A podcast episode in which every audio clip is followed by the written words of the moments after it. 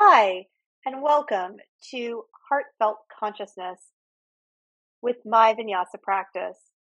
My name is Michelle Young, and today I'll be interviewing Lori Nemitz, a world-renowned anatomist, yoga teacher, and dissector. Lori just released a book, The Myofascial System in Form and Movement, and Lori has been honored and privileged to work on many dissection projects, including the Plastination Project in Germany. Today, we'll talk to Lori about her experience and journey with yoga, as well as her work as an anatomist and dissector. And we'll learn a little bit more about her book and her upcoming lab with Leslie Kaminoff in Colorado Springs. Let's meet Lori. Hi, and welcome to My Vinyasa Practice's Heartfelt Consciousness podcast. Today we have Lori Nemitz with us, and we are thrilled to have her on because we will be spending some quality time with Lori here in a couple of months at the Cadaver Lab. Lori and Leslie Kaminoff and Lydia Mann host a Cadaver Lab, and we went last year and we're just blown away. So we're super excited to do it another time. Lori, welcome. Thank you so much. So happy to see you and be here with your community. Absolutely. Absolutely. So Lori, tell us a little bit about yourself. Tell us a little bit about how you got into yoga. Okay. Yeah, that goes way back. I actually, undergrad was art history, French major, but always was a mover and everything else. When I went into grad school, which was the early 90s, I go way back. And I went for dance movement therapy. I still hold my licensing in dance movement therapy.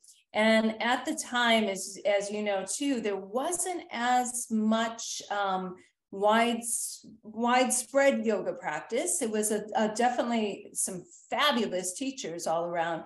And it was around the time of grad school, I really took my deep dive into yoga.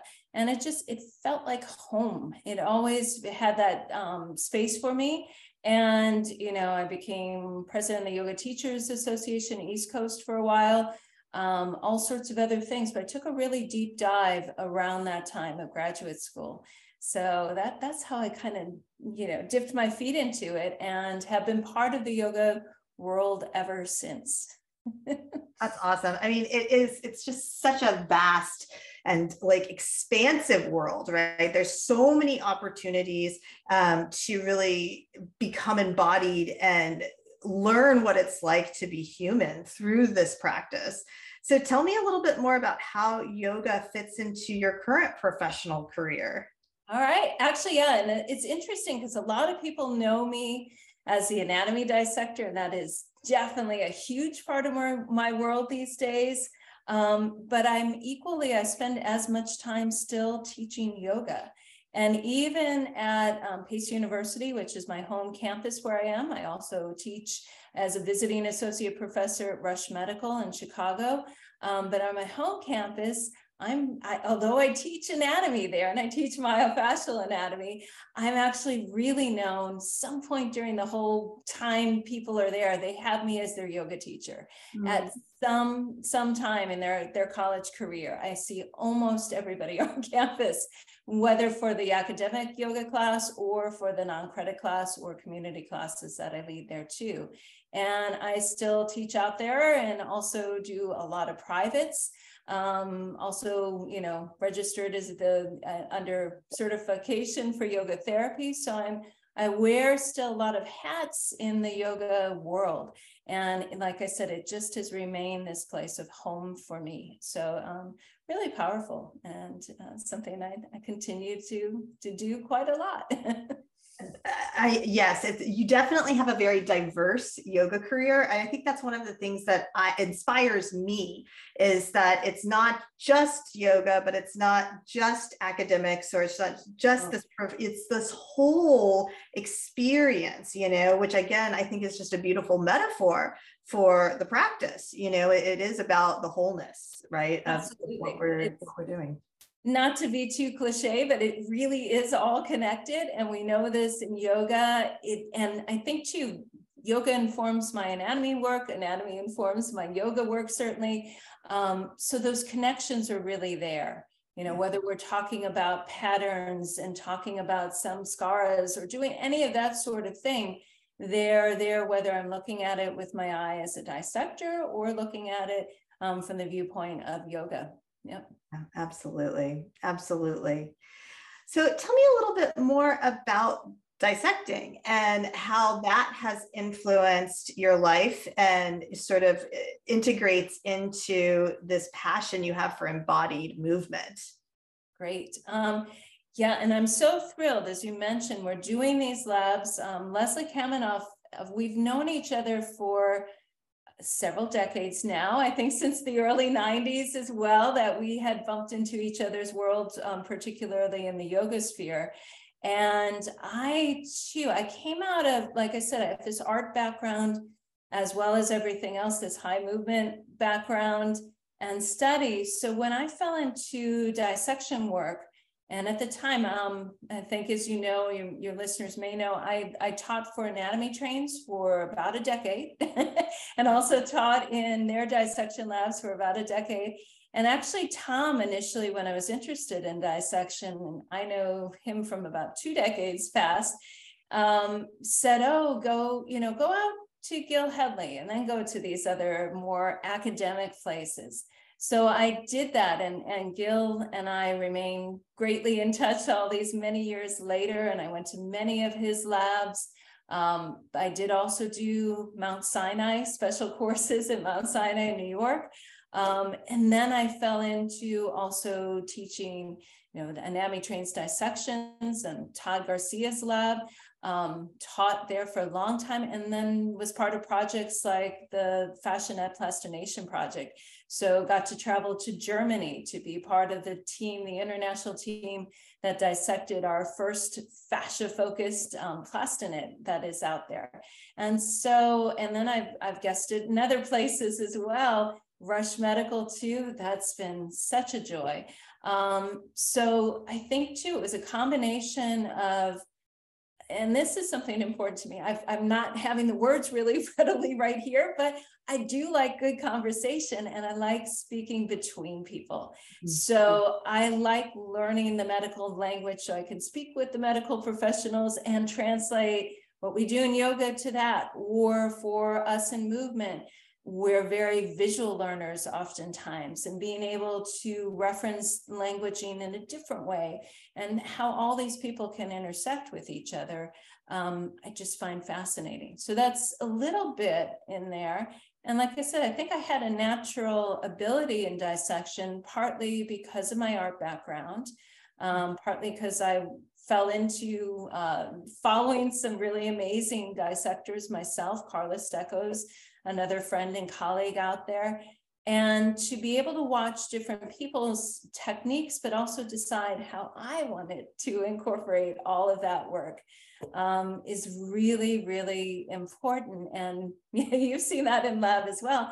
I like getting other people excited. You have a natural talent and ability in there in dissection lab, and it's lovely to see that unfold when people start to learn that the scalpel can be that paintbrush and a way to see into the body and experience and connect things together in ways you might not have thought of before.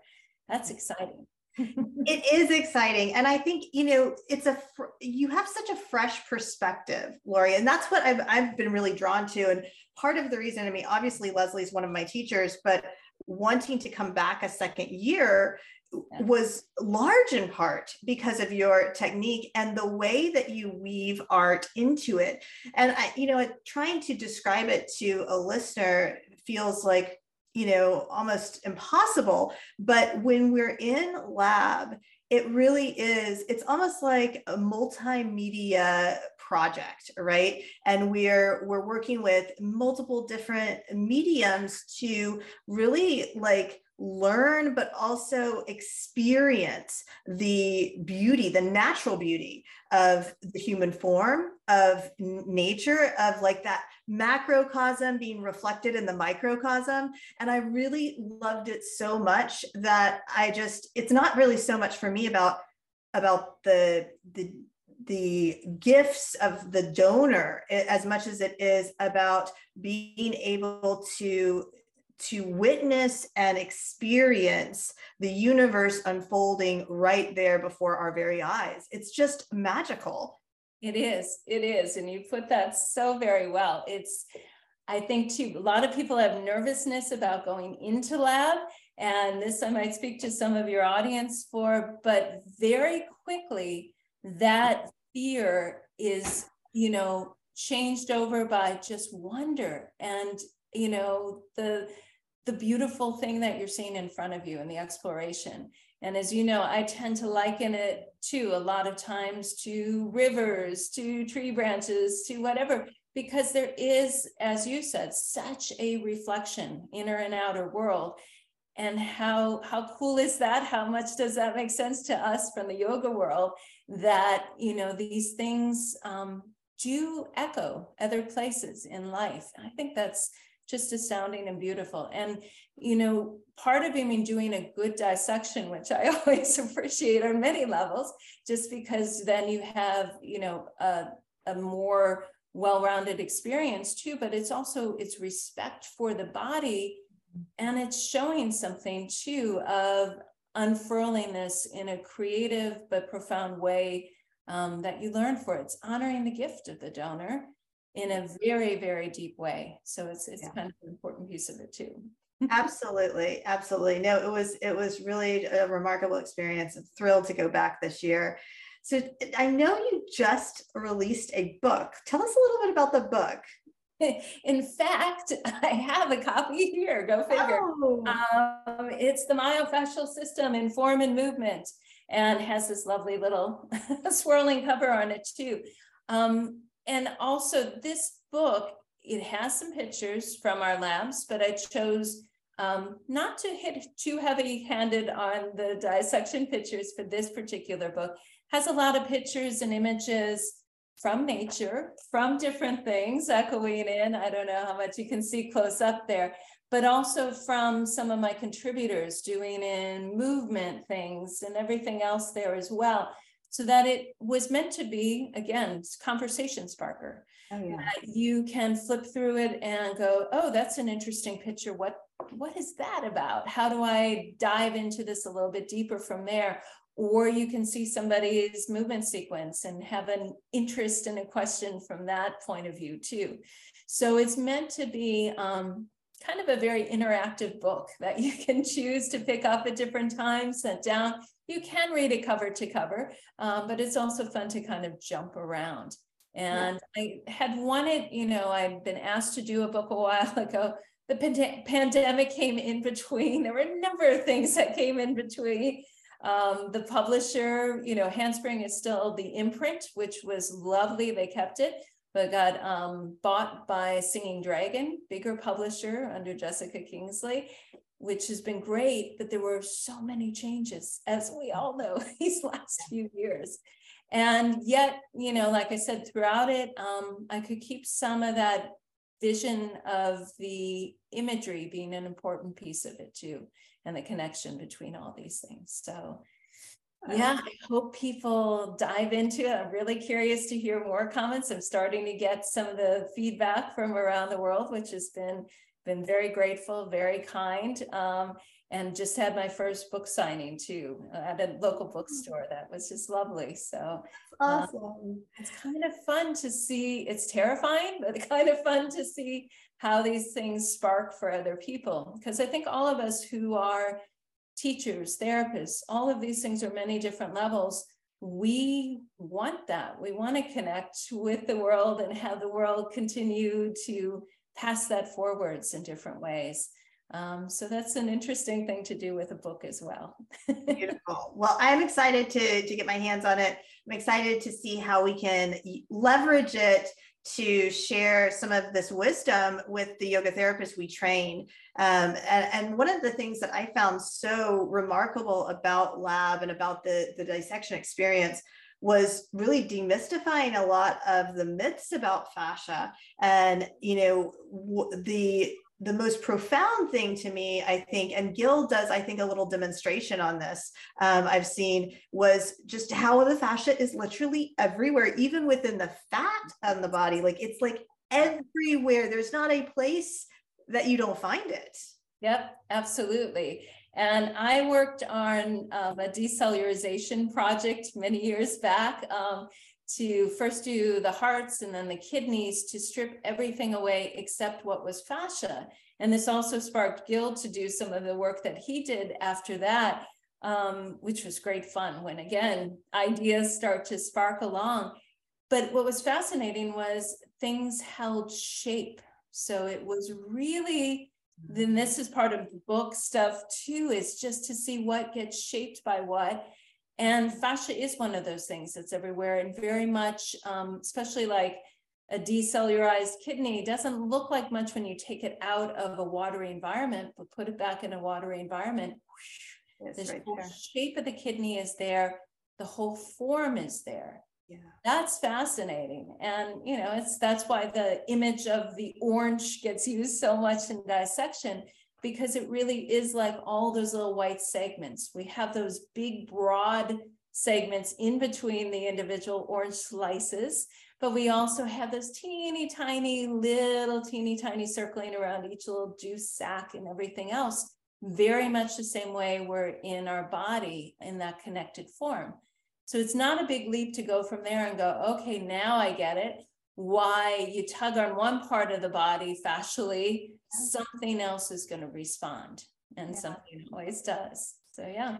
One of the things that I teach a lot on is, you know, postural conditioning, how emotional and intellectual holding is sort of imprinted in the body. And when we did this work last year in lab, that was so crystal clear to me, how we just like hold the fascia, sort of like gets a little bit dehydrated, and it sort of like holds around this form. And, you know, it's once that the layers start to be pulled back, we start to realize, well, actually the mobility was always there. There was a holding that was occurring. And so, you know, you mentioned that you are a dance therapist, and I know you and I've actually talked about this on a personal level, and I have not forgotten, but, you know, what comes up for you around that, you know, as we're working with our clients, whether it's a yoga therapist or a dance therapist or a cognitive behavioral therapist, the way the body holds and how we can encourage it to release, and encourage the whole system to sort of let go. What comes up for you based on your experience in lab and like actually working with it as a medium, and then working with it in an actual psychosocial situation? Yeah. No, it's interesting because I'd worked, specialized many years, particularly in trauma work. So when 9/11 happened, when September 11th happened many years ago, I was, at the time, had two little kids. They're grown now, but I had two little ones, but I was pulled back into working actually dance movement therapy, because I was one of the few people who had specialized with Holocaust survivors, who had specialized in, you know, all sorts of deep traumas. I'd worked inner city Baltimore and certain areas too that we worked with a lot of different aspects of trauma. So I was pulled in for that work as a dance movement therapist. And the image is in the book as well, that I had published in an article with permission of the client, who is anonymous. But there was a client I had who had painted herself, really pulled inwards, her grief process. And years later, I mean, when I was studying with Anatomy Trains and with Tom, you know, that collapse of the superficial front line, that thing, and then starting to think about, okay, yeah, more fast twitch fibers in the front of the body, this internal collapse. And what I named at the time with Laban movement analysis and other different ideas, still really held up when I started to dive deeper into fascial anatomy and take a look at, okay, these connections start to make sense, you know, even if it's used as a reference point, an idea box to start to unwind some of this work. So thinking about that too, and I mean, in dance movement therapy, we don't, of course, go from all the way here to, okay, back bends, you know, and that's going to solve everything. That'd be too much too soon, as we know. Yeah.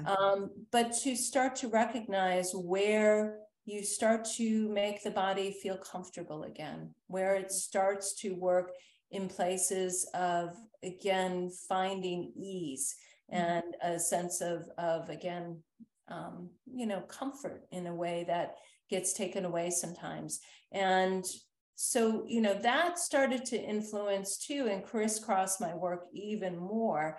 So I pulled my new fascial knowledge into my therapeutic work, into my yoga work, into my yoga therapy work, into crisscrossing with different clients that I see. And it was very effective because it started to make sense on multiple levels. When you mentioned in the lab is absolutely true. And I really look at it this way, that we sometimes people don't like to talk about layers, but there are kind of these layers in the body, places that separate more easily than others.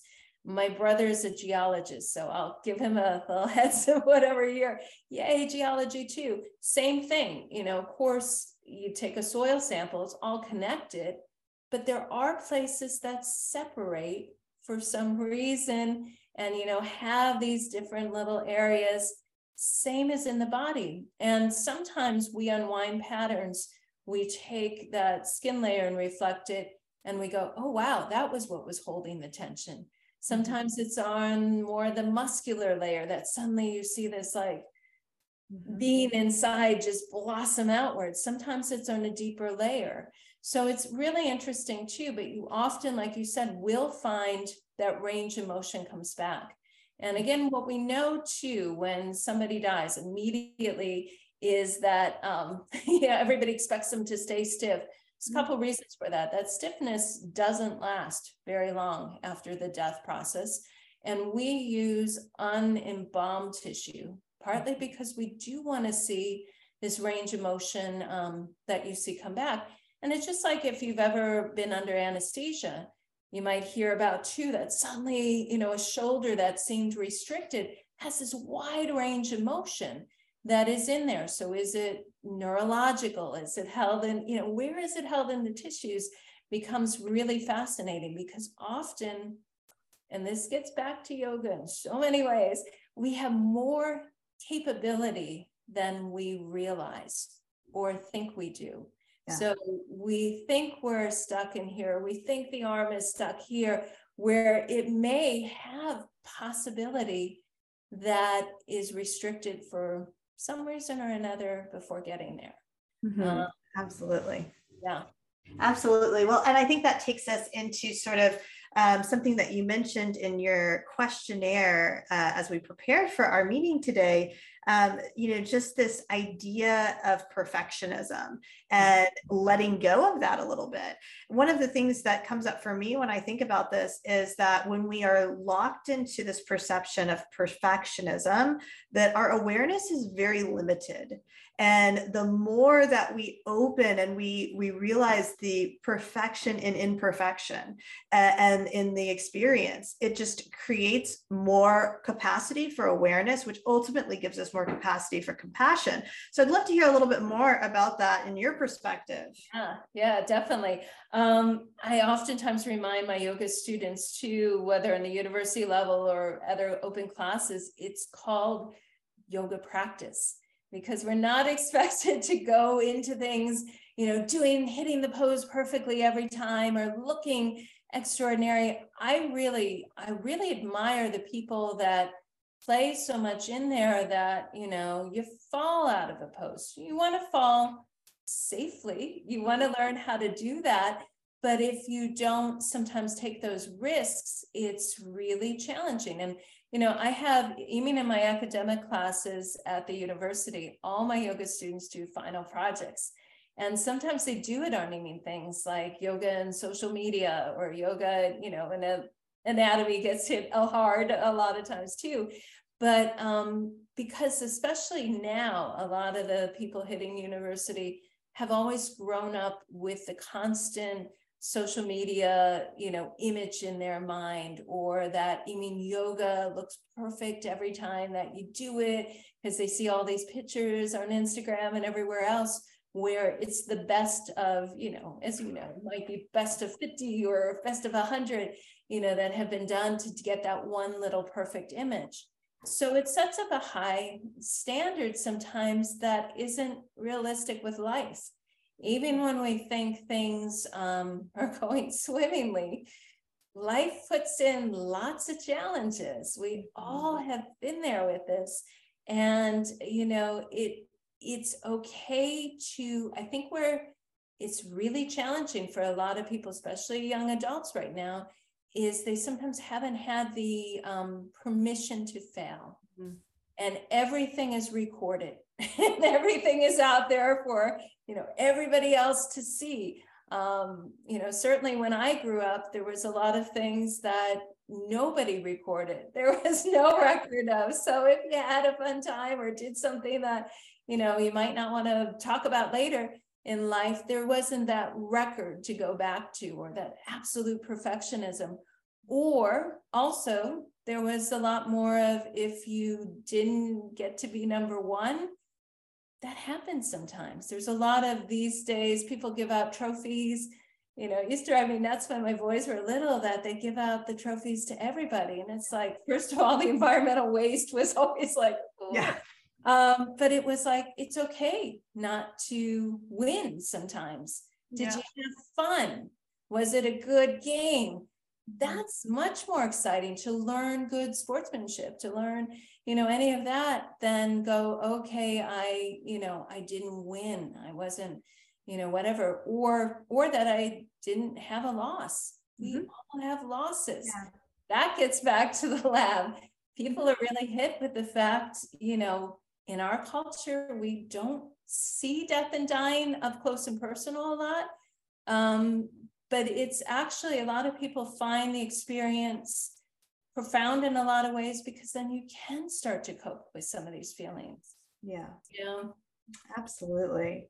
Absolutely. I think that there's just so much beauty in that sentiment, and like really going back even to the sutras, like part of the practice is learning to be with what arises as it arises, without needing to change anything, and still maintaining some sense of equanimity in the experience. Right. You know, one of my absolute favorite stories Leslie tells is the enlightenment of the dumpster. You know, it's like, can you just be in equanimity, even if that sound is really annoying? Right. And that to me is the practice. And so, you know, again, just like you said, it's all interconnected.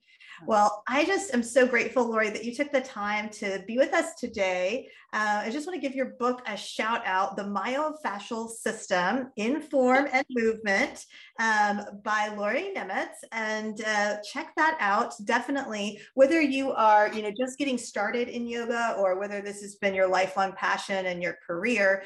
I believe that Lori has a perspective to offer that is fresh and very metaphoric, and gives us a new lens to look at the body.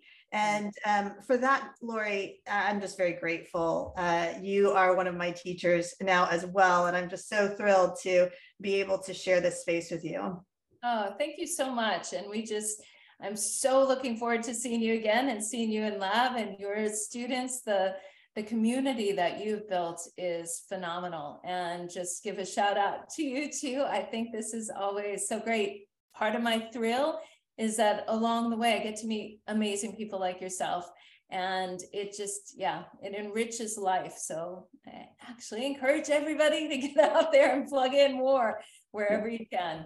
Yeah, absolutely. Believe it or not, Dissection Lab is one of those places you actually, I think, meet up with people, even if your community you already know, in a very lively way. It's a very profound experience about life.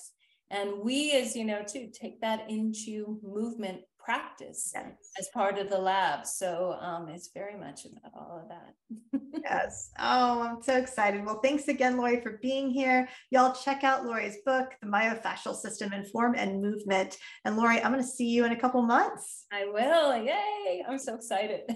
Thank you so much. Take care. All right. Let me find out how to stop the record. There we go. Stopping. Don't forget to check out Lori's new book, The Myofascial System in Form and Movement. If you're interested in getting to know a little bit more about Lori, check out her website, www.wellnessbridge.com.